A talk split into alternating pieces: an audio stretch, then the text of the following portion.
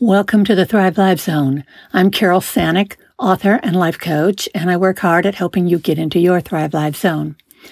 I was reading through some famous quotes this morning because I like to use them in my writing, and I came across this beautiful poem by Emily Dickinson that starts with Hope is a thing with feathers.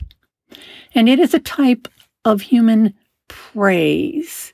It was written to honor the human capacity for hope Using extended metaphor, the poem portrays hope as a bird that lives within the human soul.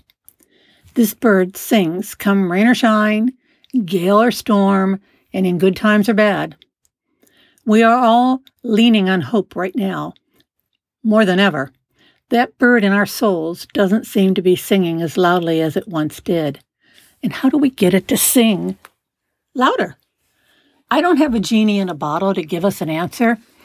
All I have is that at 4:30 in the morning every day birds are singing in my trees and I wake to their songs to another day.